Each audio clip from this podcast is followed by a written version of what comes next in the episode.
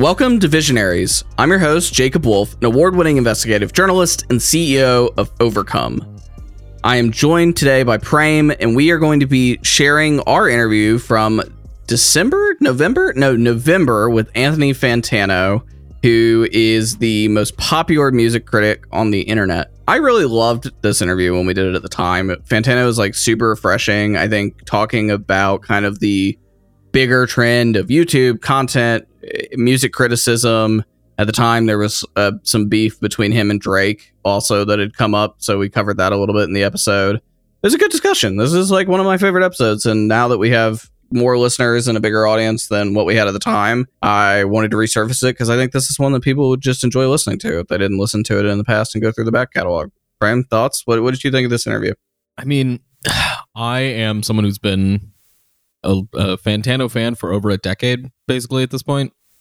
So on my end, I was just I was ecstatic that we could we could get him. It was terrifyingly easy. It was it was far too easy to to get Fantano, and it was very much on that Drake thing. I, I it happened, and I think it it happened late at night, and I I like 11 p.m. message you, and I'm like, I think we have to get Fantano, and within like a day, we had it locked down. His contact or his his perspectives on media, especially YouTube, obviously, they're incredible. He's been around for so long and he is the preeminent person when it comes to to music reviews, music culture kind of uh, uh, commentary. He he has a perspective on his industry that I think is is crucial to understanding other industries as well. Like gaming content, as much as it's been around for over a decade. I mean, gaming content in its kind of more modern form has been around since the like uh, video game music videos from the mid 2000s. It is growing, and and and Fantano was able to kind of provide a lot of perspective on on the music YouTube that I think can be brought over to gaming YouTube, can be brought over to nerd culture, to comic books, Star Wars, whatever. Yeah, and I think what's really interesting about this episode, I think of a lot of our episodes as dualities, right? Where they like you hear people talk about different things, but there's shared overlap. This episode has a lot of overlap with the Hutch episode, even though they are two very different topics, because both Fantano and Hutch are OG YouTubers. They have seen the growth of YouTube being a much more niche community to YouTube being a significantly huge website that is like the cultural driver of so much of what people do every single day now even even with TikTok, YouTube holds that spot in a different way, especially when it comes to long form content. And when it comes to money, I think that's really intriguing too. Like, you know, YouTube is the money driver for a lot of eh, online content creators, whereas sort of short form content hasn't figured out how to monetize appropriately. So I think like if you're listening to this, I would also recommend going back through the library and finding the Hutch episode because they do kind of play part one and part two together from two different people with similar perspectives of that come up and how the industry has changed being an internet content creator too. Hold on, go through the library. Jacob, we can put it in the show notes. We'll just put it in the show we notes. We will put and, it in the show notes. You can't see it because this is an audio only format. I'm pointing down at where the show notes would be if this was a video. Uh, yeah, we'll just put it in the show notes. Yeah, so click that too. After you listen to this one, definitely listen to the Hutch episode. Hutch is great. I spoke to him this week as well, and is uh, it's always good to talk to Hutch. Um, I definitely would like to have him back on the show another time later later on the road, and Fantano too. They both have been really great. So we'll dive into the interview with Fantano. Enjoy the listen. We really enjoyed this one. Before we get into it, though, just a quick reminder: all as always, and I've seen more and more of these on Spotify. So thank you, Spotify people. We appreciate you. We have been getting more ratings and reviews on Spotify. We really could use them on Apple Podcasts too. Even if you don't listen on Apple Podcasts, don't tell Apple that. But you know, Apple Podcasts is super, super, super useful for discovery. Transparently, it is for all podcasters the best way to get discovered and found on any podcast format because it's really good at servicing new content. And it's also, even though Spotify is where a lot of our listener base is, because we have a lot of young people that listen to this podcast and they use Spotify as their predominant music and podcast player. Apple Podcast is the biggest podcasting platform in the world. So if you are listening to this on any app, please Apple Podcast review on web, on your iPhone, on anything. Is super helpful to us, especially if you write one out and tell every, them how much you love us. We love you too. Thank you very much, though, for doing that. All the reviews are helpful. It doesn't matter the platform. We will now dive into our interview with Anthony Fantano.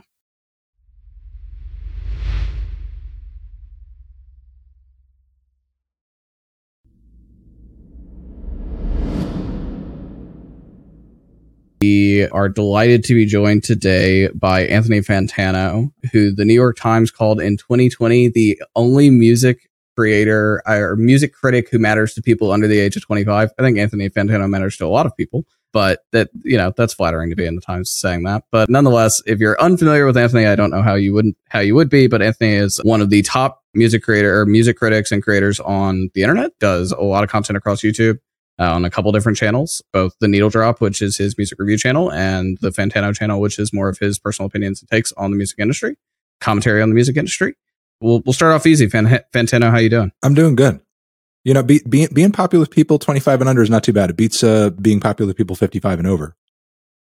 Yeah, I mean, we have a lot of like successful creators on this pod that are popular among Zoomers, and I think commercially it makes a lot more sense. It does you're make more able, sense. You're a lot able to yeah, it's a generation that understands online advertising and wants to help you out and support you, etc. So that's super beneficial in a lot of different ways. So yeah, so uh, well, I want to start sort of towards a little bit of the beginning of your career. You know, we a lot of the people that have been on this pod, Ludwig Ahgren and Atrioc, uh, some of the others, QTCinderella, a couple weeks ago. A lot of these folks are now popular on YouTube, but have been kind of more popular on YouTube and Twitch over the past like three to four years. But we did have early on, probably the first like six weeks of the show, someone I would consider to be your contemporary, one of the early YouTubers, which was Hutch, and who used to be, yeah, the first gaming YouTuber, or not the first gaming YouTuber, the first popular gaming YouTuber. He was the mo- one of the most successful creators on the platform back in 2009, 2010, mm-hmm. which is when you started doing this. So walk me through the origin story of getting started on on YouTube and what drew you to creating in that medium uh, wanting to actually make some kind of headway with the audience that I was seeking out. I mean, prior to doing YouTube, I was running a music blog and I was doing an NPR affiliated podcast and radio show, uh, both of which I was happy with as far as the content, but they weren't really kind of getting in front of the eyes and ears of the audience and the people I wanted it to be getting in front of the eyes and ears of. And, you know, just as a media consumer, I spent a lot of time on YouTube. I used to watch a lot of YouTube, and I just figured maybe it was a place. Maybe it was the place to try. You know, maybe like I, I guess at that point, maybe it had dawned on me that uh, maybe I was kind of operating uh, in a place where it was a little saturated, or maybe I was just kind of doing the same thing as everybody else, or maybe kind of barking up the wrong tree because I was one of hundreds and hundreds of music blogs out there on the internet at the time that I was blogging. And you know, while I was happy with the radio show and podcast that I was making, by that same token, an NPR station on a Saturday night at nine o'clock is probably not like the best time slot for the audience of people who are like primarily interested and passionate about the types of bands and records that I was talking about. You know, like the show did have some fans, and I did get some very nice emails here and there about how happy they were with the program, but it, it just wasn't really the place for that discourse to be happening. And nor did I think YouTube was the place because it's not like there was a music YouTuber on the platform already, sort of like paving the way, you know? Right. Um, so I just figured I would just try it, just experiment to see if maybe there, there could be like, you know, a, a start of like some kind of music discourse on, on the platform. Yeah, I remember YouTube back then, and the people that were popular in the music space were actually just the musicians themselves, and like a handful of labels. Right, you know, right. like one of the, the the other people that's been on the show is Mike Darlington, the mm. the founder of Monstercat, who you know has always been one of the successful labels on YouTube, mm. sort of pioneering the space and working with MCNs and some of the other things that they've done more broadly. In terms of when you realized this was truly going to be something when it when it went from just like you tr- experimenting dabbling when did that happen? What was the moment there that clicked? It's it's always been like a very very very slow snowball very very very slow upward progression like very incremental. But for me personally the moment where it felt like something was when i was making enough money to pay to pay my rent to pay rent doing it you know or at least like you know move into an apartment that's when it sort of felt like, oh, this is like a job now. This is, I can work less at the pizza place. I can worry less about doing radio announcing and so on and so forth. Um, then when it was like starting to take over in that way, then it felt like a real thing. Was there a specific music review, et cetera, that you saw? I know you said it was incremental, but one specific music review that caught caught wind? Here and there, but like nothing that, you know, like immediately dwarfed everything else that I was recording and uploading at the time. There are some reviews from that like early 2010, and maybe if I had left the videos up, I didn't, but from the 2009 era that over the years did like gain more, you know, views like the My Beautiful Dark Twisted Fantasy review, for example. Um, but like back then, it wasn't significantly much more. It was like again, it was a kind of a slow upward climb. Like maybe you would get 50k more than some of the other stuff that I was doing. I mean, you have to keep in mind that like my whole first year on YouTube, it took my whole first year, a whole year on YouTube to get a thousand subscribers. And then my second year, I had gotten to 10,000. And then I think by my third year, I got to 50. And then it just like kind of, just kind of went from there. Kept going. Yeah. You know, it's interesting. I was like looking through kind of your catalog today, and I remember a lot of your videos over time. One of the ones that is most popular, I think, is from I don't know if it's 2014 or 2015. It's the To Pimp a Butterfly review. I think that is still one. Of the most popular. Yeah, that's, that's my most popular videos. review. Yeah, yeah, and also notably, in and you're a, a pretty harsh critic, I think, in a, a, positive way. But it's one of the few albums you've ranked extremely highly as well. Yeah, your, I think I've given maybe six or seven albums a ten over the years it's a wonderful album. I, I agree with the, I agree with the the instinct. I, I remember that album where I was, etc. It's one of those things that like sticks with you. I think that's the special thing about music is that like it builds such a memory in a way that so many other entertainment experiences don't. You know, like you remember where you are when you first heard it. You can remember where you are when you enjoyed it. The the repeats, etc. If it's something truly magical like that, I do. I think it really does stick with you. Yeah, probably because music is so portable. You know, like it can really kind of be with you anywhere. Yeah, exactly. And so I want to talk a little bit about your rating system, and then I eventually want to talk about the critiques of it, etc. When you started to develop a rating system, because I think one of the things about a lot of music channels, music review channels in particular, and music criticism channels, is that you know they're not like I found down a fell down a rabbit hole. I can't remember their channel name, and this is bad on me, but I fell down a rabbit hole of like I think it was this Canadian got a teenager and he like has his dad listen to like hip hop albums like fairly and and his dad's just like is a traditional musician. He's just like kind of blown away from him. So they've done a lot of the other albums you reviewed. My beautiful dark twisted fantasy you know to pimp a butterfly yeah good kid m.A.A.d city mm-hmm. like all sort of down the list of uh, kendrick and kanye and others. The but i feel like what made you stand out so well is building the rating system that you have being and being able to back up it's almost a science right? Being able to back up this is why i think it's this way. It's not just subjective but really being able to kind of break it down. How did you come up with that and sort of it's almost like an algorithm but like how did you build that out to sort of have that hard and swift system? You know it's it's not anything like crazy or it's it's actually pretty simple. You know i i i kind of just take two things into account when i'm trying to score a record overall like I will like literally average out my feelings on each individual track based on whether I loved it, hated it, or just kind of felt somewhere in between. And then I'll kind of, you know, again, just sort of like average those songs out, assuming that they're all about like kind of the same length and, you know, significance on the record. Um, yep. You know, one kind of rare instance that you have to kind of take into special account recently, I was reviewing this new album from Richard Dawson, who's this, uh, you know, great singer songwriter, in my opinion and the record starts with a 41 minute song and then uh, the the rest of the album is like six other normal size songs. So it's uh you know kind of hard to like rate it in the same way that you would any other album with just kind of like a standard length track list. But you know i just try to average out the tracks and then on top of it i will just try to think about whatever is like kind of the overall album experience itself you know if there's anything to be sort of like gathered from looking at the record as a whole um, which sometimes there is, like in the case of To Butterfly. And sometimes, you know, there's not necessarily because there's lots of great records out there that are merely just kind of like collections of tracks, collections of songs that are all kind of maybe around in the same vibe or realm or whatever.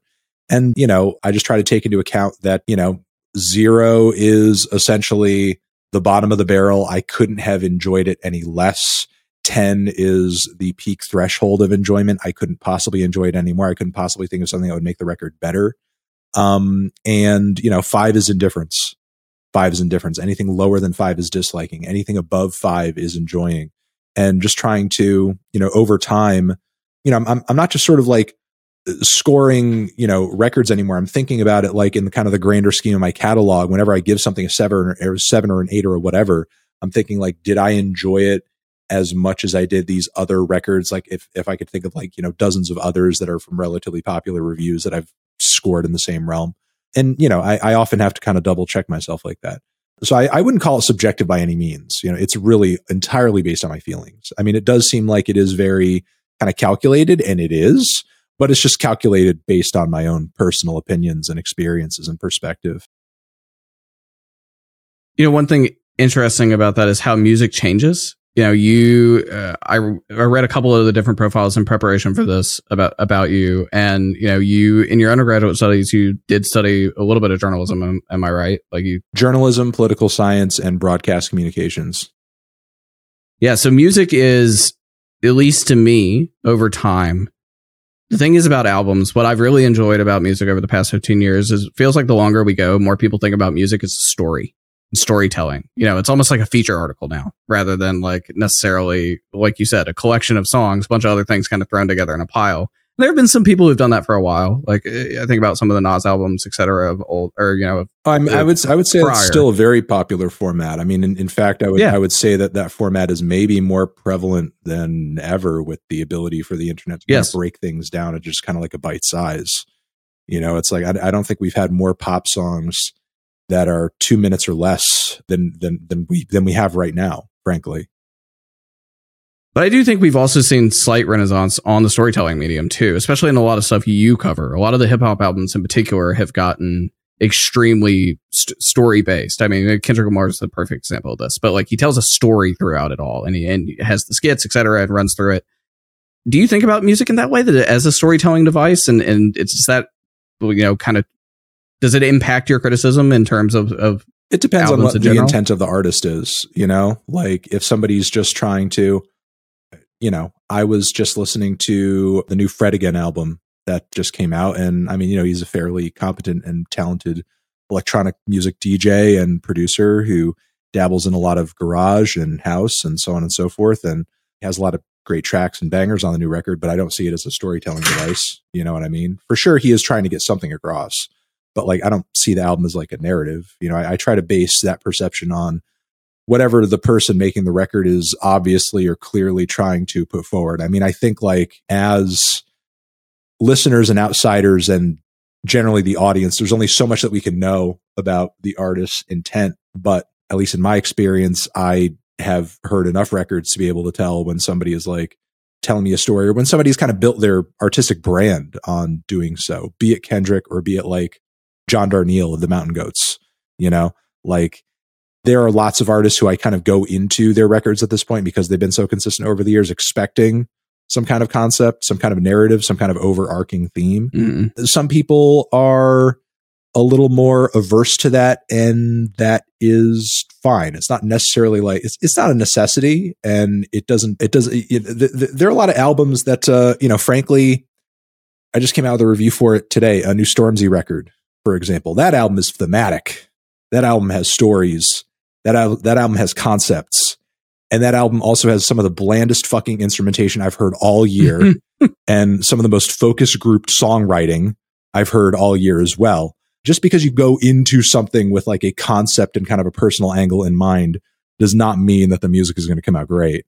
Um, you know, storytelling is great, but it's, it's, it's not everything. If you don't have like, you know, the texture and the compositions and you know the interesting instrumental palettes to back it up you know you you you might as well you know be taking your story and kind of you know taking away some of its um you know most personal elements because uh, you're giving it a really impersonal delivery by way of uh, the instrumentation and production. You and I are aligned. I think about when you were saying that uh, pop album that I like feel that way about a little bit. That sort of like there is a theme, but then some of it's bland, and then some of it is that focus group is the uh, like the Ariana Grande album "Thank You Next." It Mhm. obviously has the "Thank You Next" like very popular pop song. It's that is the focus group song, right? Mhm. But then it's got like the Mac Miller ballad, the yeah, like it's just like oh my god, like uh, the Ghostin song, and and it's but it's just like and then it just loses its place somewhere in the middle from like an instrument instrumentation put togetherness. Like I think it's yeah, I I, I want to ask you about that. Like, have you ever thought about lending sort of the analytical mind you have to actually producing music or working with people on music? Yeah, I mean, obviously, like my mind thinks about a lot of things. It just kind of seems like, you know, could be fun, could be an interesting thing to do. I've gotten a few offers to like, hey, come down to the studio and just like check out how my track is coming out and so on and so forth. But like things haven't really aligned in such a way that I've been able to actually kind of take someone up on that opportunity or to where it would actually like make sense. So, you know, it, it's, I've thought about it, but it hasn't happened. Mm. I'd be really interested to see kind of what that works like. But although that is uh, in a way sort of workshopping, and and I guess I, I don't know, good music is authentic, right? Like that in theory, not Mhm. popular music. Mhm.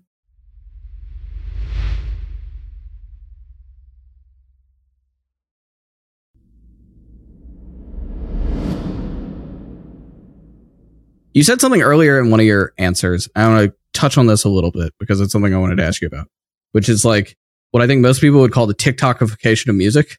Mhm. I've seen a lot of articles, positive, negative, etc., where like there's a ton of indie artists that get popular on something like TikTok because their music's picked up, it's funny or whatever else, right? And, then they blow up and they have commercial success. That's great. That's the hero story of TikTok. The other thing is that exactly like you said earlier, that music has gotten bite sized and like pop pop music in particular has gotten bite sized. So to where if it's a 30 second TikTok, it fits really well and it plays really well in it. Like, does that worry you from a, a music criticism perspective that that's having a bigger impact on music? I don't really see that as TikTok's fault. I think, you know, I, I think uh, so so as far as like the TikTokification of music, like I, I I think we've gone through kind of two eras in a way. We're we're moving out of kind of the Spotify inspired playlistification of music, where you have artists making tracks that are so goddamn bland, so that they are as wallpaper as possible, so that they just fit into a playlist that's just one homogenized vibe and then you can just like kind of move through it without skipping anything or moving to another track or going to another playlist uh, because it just kind of flows together out of just sheer blandness. There's that. The TikTokification of music, I think, has led to a lot more people and artists and producers to reevaluate the necessity of a hook or some kind of earworm or something. We need a crazy, Yep. poppy, catchy, just absolutely nutty part in the song that sort of like will stick and people will sort of like throw into a TikTok and da da da da da. Now, from there, the mess that that's created is that the artist in question will just kind of worry and focus on that one part and then the rest of the song be damned. Now, while you could attribute some of that to TikTok, you also have to attribute it to the fact that like Spotify kind of inspires the process in that the song only needs to be a certain length for it to be of any value. You know, it only needs to be streamed to a certain extent for it to be of any value. Like if there was actually any larger incentive there to make the song anything else other than just like, you know, a little snippet with some beginning and end on it, that would be different. You know, while I am happy and, and I think it's a net positive, the way that TikTok has again created a bit of a refocus on the necessity for the hook. You know, it's it's really kind of Spotify and it's the streaming platforms and it's the delivery method that essentially says to artists, hey, monetarily speaking, if you're making like a catchy little bop for, you know, the kids, you're going to make way more money coming out with a song that is one minute and 30 seconds than you would coming out with a song that's three minutes and 30 seconds and like properly developed and so on and so forth. Um, so, you know, it's, it's, it's really just almost like, I don't know, it's, it's almost like a con in a way and, and Mhm. sort of like, you know, that's, that's really what kind of ruins the artistic process there. Well, that's part of the problem with streaming, right? Like, Yeah. stre- the part of the problem with streaming is that streaming has made it where to be a successful musician, right? i- unless you are like a tour behemoth and you sell out routinely your live ticket sales, which during the pandemic was not possible for anyone because just live events went nowhere. It, unless you are the live ticket behemoth to sustain on streaming, you have to be beyond viral. Viral's not good enough anymore. Like you really have to be everything because I mean, uh, we've seen even big artists that make a lot of money say this kind, you know, talk about this kind of stuff. And uh, what's interesting about that is like we're talking like hundreds of millions of listens to be well off in the music industry, and, and I think that's different than CDs. It's different than it's different than iTunes. Like uh, iTunes wasn't even that way. At least, uh, you know, there was a better value proposition there. But like streaming's completely changed the game as it comes to music monetization. Yeah, that and the algorithms. I mean, you know, you say that virality isn't enough. It, you know, on the internet now, because of all the various platforms and you know different social media sites and pipelines that you could become popular within, there's different levels of virality and there's different kinds of virality. Like you can have a track and I've seen people like this on TikTok before. It happens all the time. You could have a track that literally within a matter of days, because of the fact that it gets, you know, turned into a meme or a sound or this or that, you know, essentially just goes platinum, you know, within a matter of moments, like literally an overnight, you know, platinum hit. But through the process of that, the person who made the song, while they do get attribution, obviously they're getting that platinum plaque. Obviously they are getting streams off of the track it's almost like the popularity kind of comes down to the song and not so much the person who made it.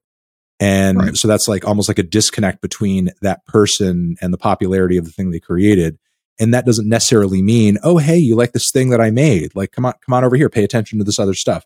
You know, especially on the TikTok platform, they, they essentially make it difficult to kind of like enter into kind of the conversation as the creator of something and say, hey, I made this thing that all of you really like. Come and check out these other things that I that I that I did. It almost like kind of puts a certain kind of virality in a vacuum.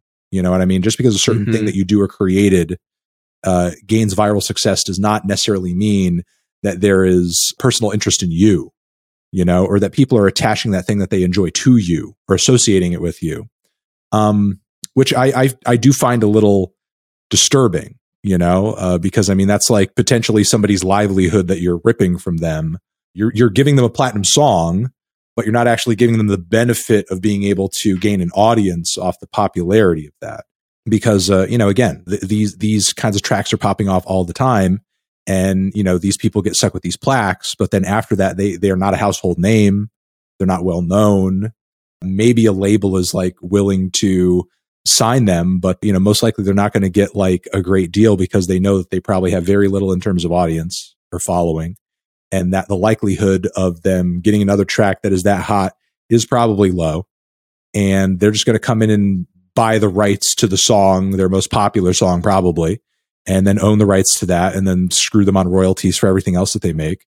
So, you know, it's, it's, it's, it's a pretty ugly pretty ugly system. You know, I mean, it's something similar happened to me with sort of the whole weird pizza thing on TikTok with the too many slices sound, which I did. Yep. And, you know, it's like at the end of the day, it's no skin off my ass because like I have so many other irons in the fire going on. I don't really give a shit what happens with the sound of me yelling at a pizza or whatever. But it's just really funny how that sort of went so far and wide and hit so many people that there's like millions of people that know that sound that have no idea that I made it.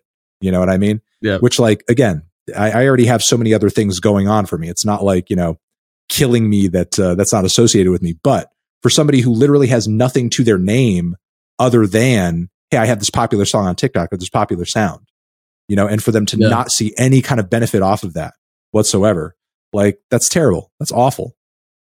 Not every not everybody's well, in the position that I'm in. Right. It, well, and for musicians, it's not just good enough to be a good musician anymore you have to be like a marketer, a marketer, and you have to think about this, right? Like it's yeah. it's this like multi-brain. I think about Lil Nas X about when when you're talking about that, right? Another person that became extremely viral for being TikTok sound originally with Old Town Road, the original Old Town Road, and then parlayed that into other songs, but also was really, really wise about how he marketed himself too, and has always been, whether it be the shoe that you know sort of evoked Christian evangelical hate and you know everything else. And it, continuing just recently did the campaign with league of legends as well and and sort of marketing themselves to gamers in a different way. Like it's not good enough to just be a good musician anymore. Truly had to be a marketing person. And i i think i feel bad for artists to be honest. Like it, it's a it's a tough game out there. It's it is really difficult. Some of them are really good at it like doja cat etc but like god some some of them just like i just don't think it's it's not fair. It's not fair to them to have to be like that. We're just in a transitional moment right now where, you know, we've reached a new paradigm in social media where being internet savvy means knowing certain types of memes, lingo, formats, social media platforms. And most of the artists who popped off and made great records in who are still relevant from the 80s and 90s and 2000s, you know, they, they, pretty much only know maybe and sort of understand uh, social media version 1.0. You know, it's like they, they kind of get Twitter at this point, you know, but like Yep. uh, to ask them to do something that would make any kind of headway on TikTok, like it's it's like speaking another language. And and I and I get it because the thing is, I myself have seen success on the platform and now have like a million followers on there and have had multiple videos that you know rack up tons of views. But uh, that's only because I ended up linking up with someone much younger than me who understood the platform and was like, I think you do well on there. Let me explain it to you. Um, Yep. and you know, and through trial and error and making lots of different types of content and just kind of, you know, throwing shit at a wall for months and months and months on end. Um, you know, eventually we found kind of a rhythm and something that clicks. You know what I mean? Whereas like not Yep. everybody has the time or effort or will or desire to want to do that. You know, a lot of artists just want to make the art that they made their career making, you know? Um, you know, if, if, if anything, I, I mean, I mean, what's what's actually going to end up happening is that it's going to be sink or swim, and the artists who are going to see the most success moving forward are going to be the young ones who are already internet savvy and don't need to be told what to do. Right? That's what's going to happen.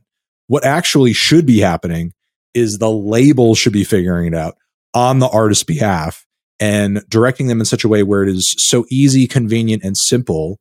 Because you know, if like they were asking some artist or some band to go promote their shit over on like the Tonight Show with Jimmy Fallon, like obviously there would be some kind of rundown or explanation or some kind of like, you know, uh, agreement between, you know, the, the media outlet and, you know, the artists and the parties involved to like what's going to happen, what's on, you know, what's, what's worth talking about, what's not, what are we going to address, you know, what's on the table. Like there would be some kind of liaison work going on. But like as far as TikTok goes, they're like, just get on there and do stuff, you know? And, you know, that's, that's not always like, well, not all, not always. That, that's that's not conducive to you know a successful social media uh, campaign. Yeah, 100%. You're you're talking to somebody whose most popular TikTok video is Ludwig Ahgren trolling a Sea of Thieves developer on this very podcast live and making a D's nuts joke. I, I hear you. I understand. It's like, that's not the body of work, but sure, like, great. I'm glad he did it.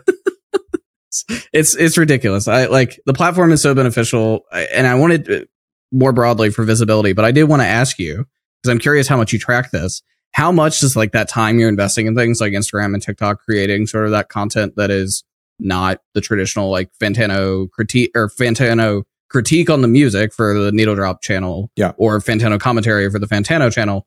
It like is that actually converting? Are you able to track if if the TikTok and Instagram time is like actually converting into what makes you real money and, and is worth your time? The TikTok pay is the worst, honestly. Like it's terrible. It's trash. It's garbage. But the pay on Instagram is better. And now we've just recently monetized over on YouTube Shorts. And it's it's it's really about embracing a format because even before you know, just as I was getting on TikTok, that's when Instagram started copying everything that TikTok was doing. And that was like saying to me, like, okay, like literally every major social media platform is probably going to copy this to some degree or another. Um, you know, this is obviously the pipeline and the place to be. I see it as almost like a form of, you know, PR work because on that platform, Yep. while it doesn't convert monetarily in the same way that YouTube does, it does give me like more than hold on, let me see. How many how many like I think over the last 28 days, I could be wrong. I'm just I'm just spitballing here. I think over the last 28 days, I got somewhere between 40 and 50 million views on my TikTok page. And, you know, while there's pages out there that get a lot more, that's still much more than what both my YouTube channels do combined. You know what I mean? So it's like it's at least getting me out there in a way that YouTube is not. You know what I mean? And Right. it's still creating like a general awareness of what I do and sense of what I do, even if I'm not literally putting like the reviews in front of people's faces. You know what I mean? So um, Yeah. you know, th- there there is value in that. And now again, with that format becoming more and more popular, it does create an you know an inability to actually monetize it in a legitimate way because you know as as far as the monetization of that kind of short form scroll forever you know kind of format goes youtube's doing a lot better instagram's doing a lot better so you know it's i'm, I'm glad i'm glad i jumped on it. You know i'm, I'm glad i jumped on it. I, i'm glad i jumped in it. You know i, I think Lee, i'm i'm still kind of learning the ropes in terms of you know being able to figure out how to like you know convert the stuff that's happening on my page to literal hey go check out the review that i'm doing That's what You I was know? about to ask about. Is, Yeah, is I mean, being the- able to send them to the thing that is your like core product, if we want to think it that way. right exactly i mean there is a link on my page for people to, for people to go check out my YouTube, my YouTube channel you know so there is that and and that has to be and probably is working to a degree you know but like as far as i've been able to see so far the best conversions that you get off of tiktok are either music because when people hear a sound on there they go look it up and they go stream it or onlyfans because if you're on there people think you're hot they're they're looking for your freaking onlyfans page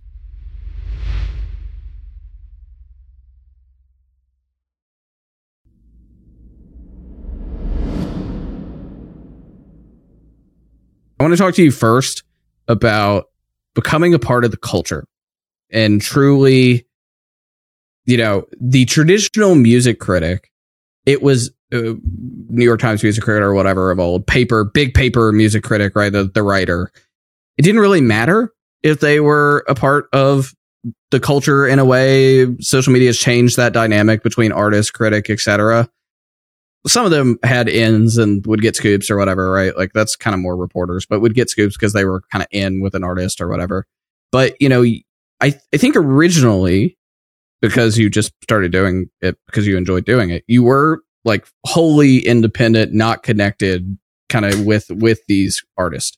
And over time, I've seen you do more interviews with artists, etc. Like I watched your Japanese breakfast interview prior to Austin City Limits this year because I saw her live and I like wanted to like hear what she had to say about her music prior to going to see her. So I watched your interview.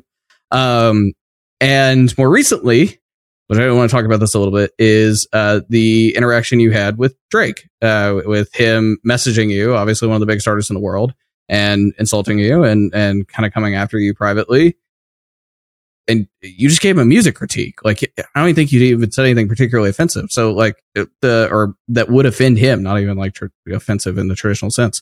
But uh, so talk to me about that sort of becoming a bigger part of the ecosystem and how that di- social media and the way that you create content changes that dynamic with artists I couldn't even tell you. Like I, it's I'm I'm so oblivious to it most of the time, and because all of it's happening on the end, I I, I have an interesting. And I talk to my friends about this. I have, I have an interesting kind of fame where obviously there's like people who uh, hang on my every word and they're obsessed with everything that I say, and sometimes they want me to die.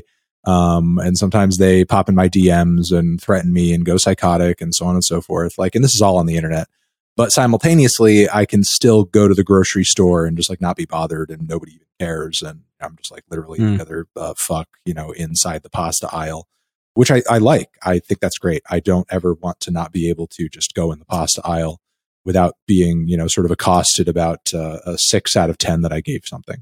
So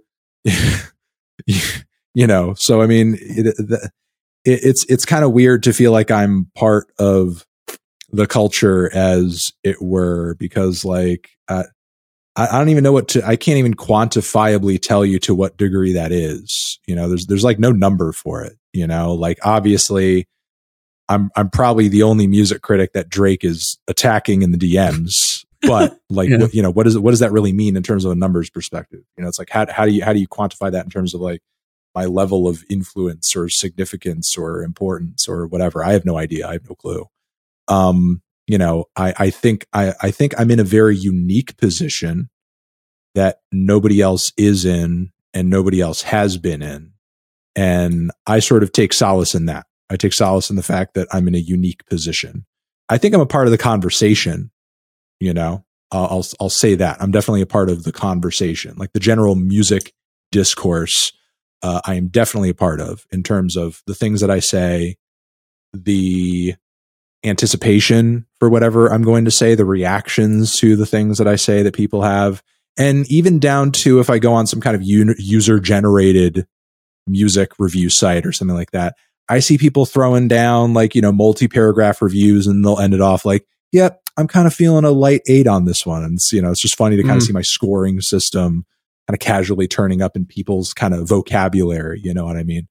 Um, much Yeah. in the same way that people might decimal point something as they were kind of maybe more of like a pitchfork reader or something like that. Um, so you know, it's it's it's definitely interesting. It's it's interesting to be a part of the conversation, and that's really all that my goal ever was. You know, but the thing is, like at the end of the day, when I first started this, and obviously the the point was to get an audience, I, I thought that the impact, the degree to which I would have an impact on it would always be like super, super, super, super, super, and, and it still is to a degree, like super localized. You know what I mean? Like I never thought in, you know, even the craziest, wildest dreams that I have that multi platinum selling rappers would be like, you know, curious about what I have to say and, you know, like, you know, to e- either, either to compliment me or attack me, you know? So, Yeah. you know, that's, it's different. It's interesting. did that specific interaction with Drake change the way, especially because he, you know, made a comment about your you and your wife, and kind of came at the personal attack uh, slant too. Did that change the way that you were thinking about how harshly you critique music in some cases? No, no, I, there was there was no there was no reason for that.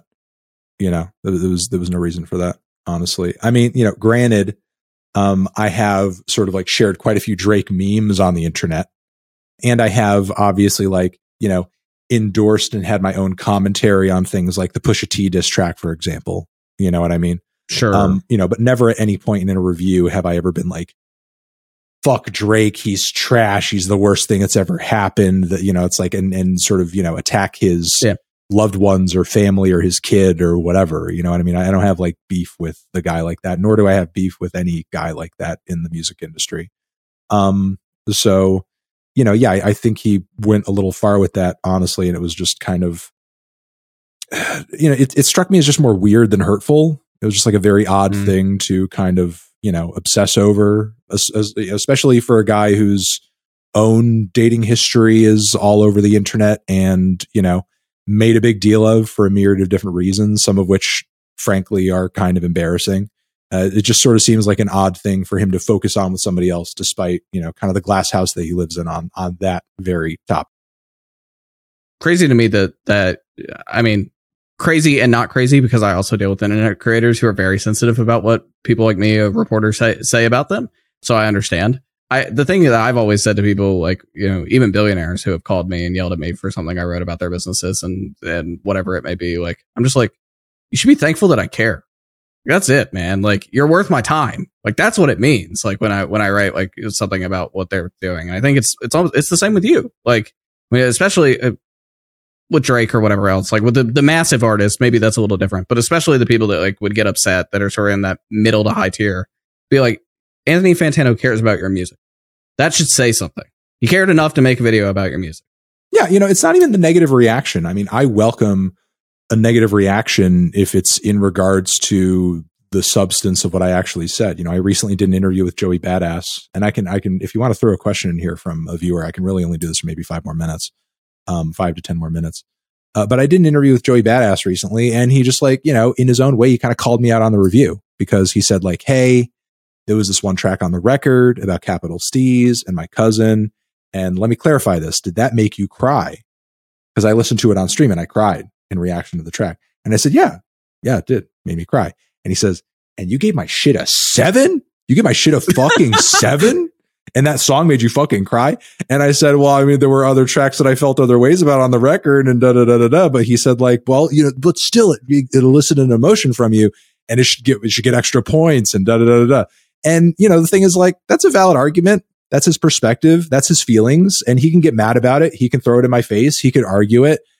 Eh, you know at the end of the day it's it's all fair game because it's it's it's in it's in reaction to the things i actually said in my own perspective you know it would be another thing if he said you gave my shit a 7 and it, you know this on your mom this on your dad this on your brother this on this you know that that would just be like ridiculous you know what i mean Yeah. like get heated get crazy have a reaction have a response you know, have an opinion, call me out, whatever you want to do, as long as it's actually in response to the substance of what I've said. You know, I welcome any Yep. and all reactions and detractors and so on and so forth. Like, you know, I, I've done nothing but get hell on the internet for the past 10 years for like various opinions that I've had. I'm not afraid of another fucker, you know, uh, tw- 20, 20 million, 30 million, 500 followers or not with a take on something I said, you know, it's go for it, you know, like it's, that's, yeah. is, is it not the point? I'm not putting out the things that I say. Like I'm not an idiot. I'm not putting out the things that I say with the assumption there'll be no discussion of it. That it's like I, sure. I'm, I'm not I'm not under the presumption that the discourse stops with me. Like obviously, like I see what I do is just, you know, like kind of like I'm sort of like lighting the tinder. You know what I mean? And from there, the conversation. I'm not the conversation starter, but like I certainly jump in and I get people kind of like bouncing back and forth. I give people pause. I give people the ability to kind of think more about why it is they like or dislike something you know, it's it's it's again, it's a part of it's a part of discourse. I welcome and I expect discourse to to happen you know, and I expect dissatisfaction to happen in regards to the things that I say. And if you're an artist and you're dissatisfied with the take that I have, I mean, say everything that you want as long as it's like actually in response to uh the take. Yeah, I I think that's that's totally fair game. Like there is a, a level that of respect that is yeah, that, I, I wouldn't mind anybody debating me about the work itself. When it starts to get personal and weird, it's that's not cool. Hands off. We do have a listener question, so this would be the time to turn up your phone, Fantano, which is from Dante. I believe they wanted to come ask based on what they told my staff, but if not, we'll give them a couple seconds to get up here. If not, I'll read it. They typed it out for us. So, all right, we're gonna read it. Sorry, time's Dante. Up. Time's up. So the question is Hi, I want to ask Fantano about the number ratings versus word descriptions and how it impacts the experience of an album going into it. I also want to ask how audience and culture and other factors influence his opinions, which is, yeah, what what I sort of was asking a second ago. But go ahead. Yeah, no, that's that's kind of a dense topic. I mean, I'll I'll say that when I am reviewing something, I, I feel like there's a degree to which you could do this to where it's detrimental to where you're kind of just like kind of burying your head in the sand. But uh, when it comes to a lot of general opinions of a record, kind of discourse, especially when it just comes out, I try to avoid a lot of that stuff. You know, I, I try to avoid as much of that as possible, just so I'm not kind of coming into the album with too many preconceptions. You know what I mean? Um, now that stuff can certainly and has impacted maybe the way that I see things over kind of like the long term and I've made videos here and there where I've changed my opinions on like, you know, a handful of records, maybe 10 or 15 or so. And I sort of like, you know, talk about how I would enjoy the album more now or less and so on and so forth. So it happens, you know, it happens, you know, because opinions are just based on perspective and experience. And, you know, listening to an album more, be it in a way where it grows on you or even becomes boring to you, you know, is, is one of many things that can kind of change your opinion of something over over the years and over time. So I mean, you know, all those things, all those things factor. Though I would say, in my opinion, they factor a lot more in, at least for me personally, because I try to avoid that shit. They they factor more for me in the long term than they do the short term. You know, when it comes to getting the review out, I just kind of focus on. I try to focus on whatever is just genuinely my personal, intimate experience with the record, and leave it at that. Anything else that's kind of coming into play, unless it's something that's being like literally talked about or addressed on the album itself within its content, I try not to, you know, kind of uh, obsess over too much. Got it. Makes sense.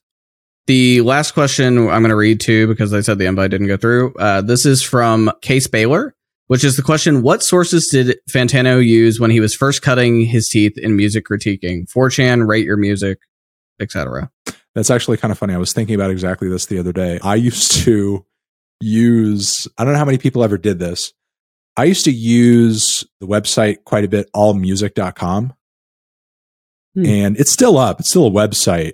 Um, it was, it was kind of like I wasn't on Rate Your Music yet. And, and while I was on the music board on 4chan, I, I wouldn't necessarily have called it like a, a resource in terms of like I don't know what yeah. like like like accurate information. Like I wouldn't be like I have a question about this artist's trajectory and back history. Let me let me check 4chan, you know, for for the most accurate information that anybody could have access to. I, I, I wouldn't call it a resource. like I so so I would use allmusic.com quite a bit back then to just sort of like see maybe like what the overall catalog of an artist is and so on and so forth. And I used to use that site so much. I forget how I did it. I used to have to change my IP or sort of like do do like some kind of VPN switcheroo because uh, they had something in the TOS to where you could only use it so often because they they didn't want sort of like professional music journalists to be using it as like a resource or something. So I used to use it so often that like I would get banned from using it and you were a would, power user. Yeah. yeah, I was a power user. So I would need to like, you know, come back and and whatever. Um and you know, I mean, granted I I was like doing it like quote unquote professionally, but I wasn't really making a living off of it at the time and I was independent. So it's not like, you know, I was uh I was I, I was I was still sort of like a passionate fan or whatever, kind of just like doing it out of the you know uh, desire to sort of like take it somewhere and just the the you know the interest in doing it personally. But um but yeah i used to use allmusic.com a lot. But then obviously over time like my resources kind of expanded. Uh, you know I, I, was using some of those other sites that you know uh, uh, that person had, had listed there. You know honestly when i got into this like i didn't I, I i didn't get into this sort of being like somebody who was super well you know accustomed to reading music reviews all the time you know, it's not like I had a favorite music writer or publication that mm. was like my favorite, you know, like the experiences that, you know, prior to starting the needle drop that I looked upon the most fondly, the most to me as far as music exposure were conversations, like literal face to face conversations that I had with people who were super deep or super passionate about certain genres or styles or artists that I knew nothing of. You know, be that either through like a music nerd friend who I met somewhere or somebody who worked at a record store or of the variety of people and conversations that I had and was affiliated with or, just sort of like involved in at my college radio station. You know, because people there had indie shows and metal shows and hip hop shows and punk shows and so on and so forth and knew everything about, you know, all the stuff that they were playing.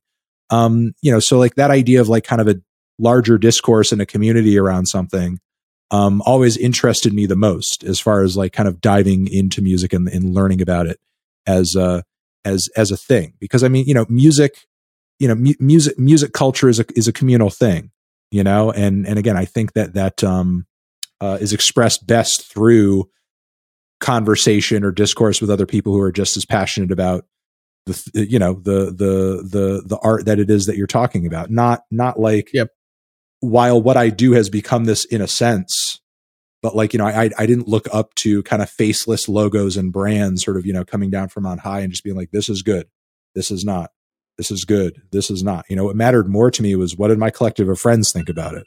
You know, did they think it was good? Did they think it was bad? You know, that was more interesting to me than whether or not something got like a you know eight point whatever on Pitchfork. Mm-hmm. You know, I mean, I then later in life had to come back around and sort of like start observing these business models in order to kind of apply it to what I do you know but that's that's not where my heart lied prior just as like a music fan you know